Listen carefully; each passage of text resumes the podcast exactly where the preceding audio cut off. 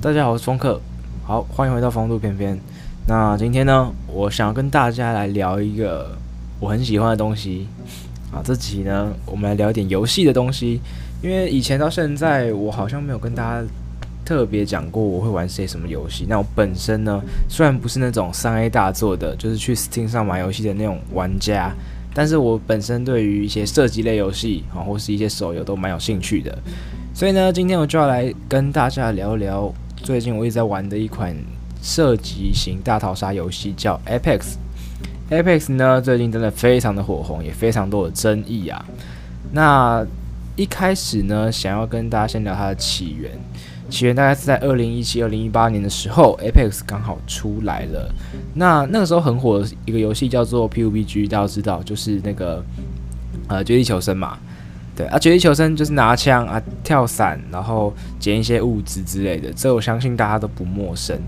那 Apex 跟大逃杀这种 PUBG 类的游戏比较不一样的地方是，它的节奏非常的快。那二零一八年的时候呢，Apex 就这样子推出了，可是呢，当时候并没有引起非常大的风潮，然后只有在刚推出的时候有一点。那我那时候也是一个新手玩家。我就跟大家聊为什么当时没有火，现在火起来了，然后现在火起来还有更多的争议哦。那时候呢，就是很神奇的是，因为 Apex 是一款免费的游戏，哦，PUBG 要付钱，哦，Overwatch 要付钱，但是呢，Apex 是一个免费游戏。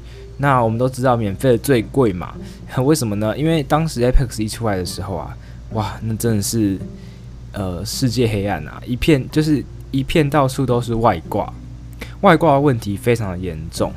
导致呢，你进去，它有一个配对系统哦，就是你要它是三排，三个人为一个组小组单位哦。那你如果一个人去排的话，你就会遇到这个配对系统里面的其他人，真的不夸张啊！当时我配对进去十场啊，大概有六场，里面全部都是中国那个卖外挂的人呐、啊，就是在里面广播，你一进去哦，你就会听到 QQ 号，QQ 号多少多少，一二三四五六七八。啊！加入 QQ 群，加入 QQ 群，好，然后就是遇到这种，然后他们都超级大声，那你也没办法，就是静音他们。那时候没有这个静音系统，你就只能一个人，你就想说啊，我今天来打 Apex 好了。结果你一个人单排进去，发现哇，全部都是那个中国 QQ 号，加进去之后呢，他们就会骂你外挂，就是这样，就是外挂。那假如说 OK，你今天终于遇到一个正常的队友，好，你没有遇到那个垃圾 QQ 号。但是你进去游戏之后呢，你还是遇到满天飞的外挂，因为大家都在用外挂。那我那时候朋友也有在用外挂，然后我就觉得超突然的，就是我想好好玩个射击游戏，可是呢，你把它搞得好像是那个神仙打架、神仙场，就所有人都在用外挂，然后呃，就导致当时的这个游戏体验啊非常差。这也是为什么呢？我一开始在玩 Apex 的时候，大概玩不到一个月吧，我就退坑了，因为那时候实在是太多的外挂，太多的一些莫名其妙的事情发生了。好，然后呢，导致这款游戏的那个呃游戏人数一直下降，就是越来越少。好，那过了一段时间呢，大概在今诶、去年吧，去年的这整年来，Apex 的人气就慢慢的回升。好，可能是有一些原因，是因为外挂人数减少，呃，就是。因为大家都不玩了嘛，那没有什么商机了，所以他们也不做外挂了，所以导致这个游戏呢，就是慢慢的啊、外挂减少了，游戏人数回升，再加上一些呃有名的实况组，像是像什么龟狗啊，或是 VTuber 阿夸他们，就是会打这种游戏，那有在看的人呢，就会诶越来越被渲染嘛，那他们就回来了，所以导致这个游戏呢，在二零一九二零二零就慢慢回升到现在。那，呃，我觉得其实这款游戏真的蛮好玩的，就是除了大逃杀的类型以外，它有一个很特别的机制，就是补电。通常我们在打 PUBG 的时候啊，我们不是下去嘛，然后捡那个护甲嘛，护甲。那护甲呢，就是可以防御你，就是防御你的受到伤害。那其他游戏的护甲呢，通常都是你被打，那护甲烂掉，那你就要换一件新的嘛。对，那 Apex 的比较特别的地方是，它可以补。补那个甲，就你甲好像被打掉了嘛，那你可以再补回来，就变成新的甲，那你就可以一直补。那这导致这款游戏它有一个呃，有点像是循环的感觉，就是你好像你出去打，然后打一打之后，哎，被敌人打到了，好痛哦，你就退回来，你要退出来之后，然后补一下那个甲，然后再回去打。然后就变成一个循环，不能一次就冲进去干啊，但干就完了。Apex 就是你要有战术性的，好、哦、去推人家，去呃用你利用你补甲的优势，利用你位置的优势，好、哦、比较算是有点战术型的这个游戏啊啊！那当然，因为它是射击类游戏，如果你枪法真的很准的话，那你也是非常厉害哦。好，所以呢，Apex 目前就是呃像这样的一款大逃杀游戏，那为什么？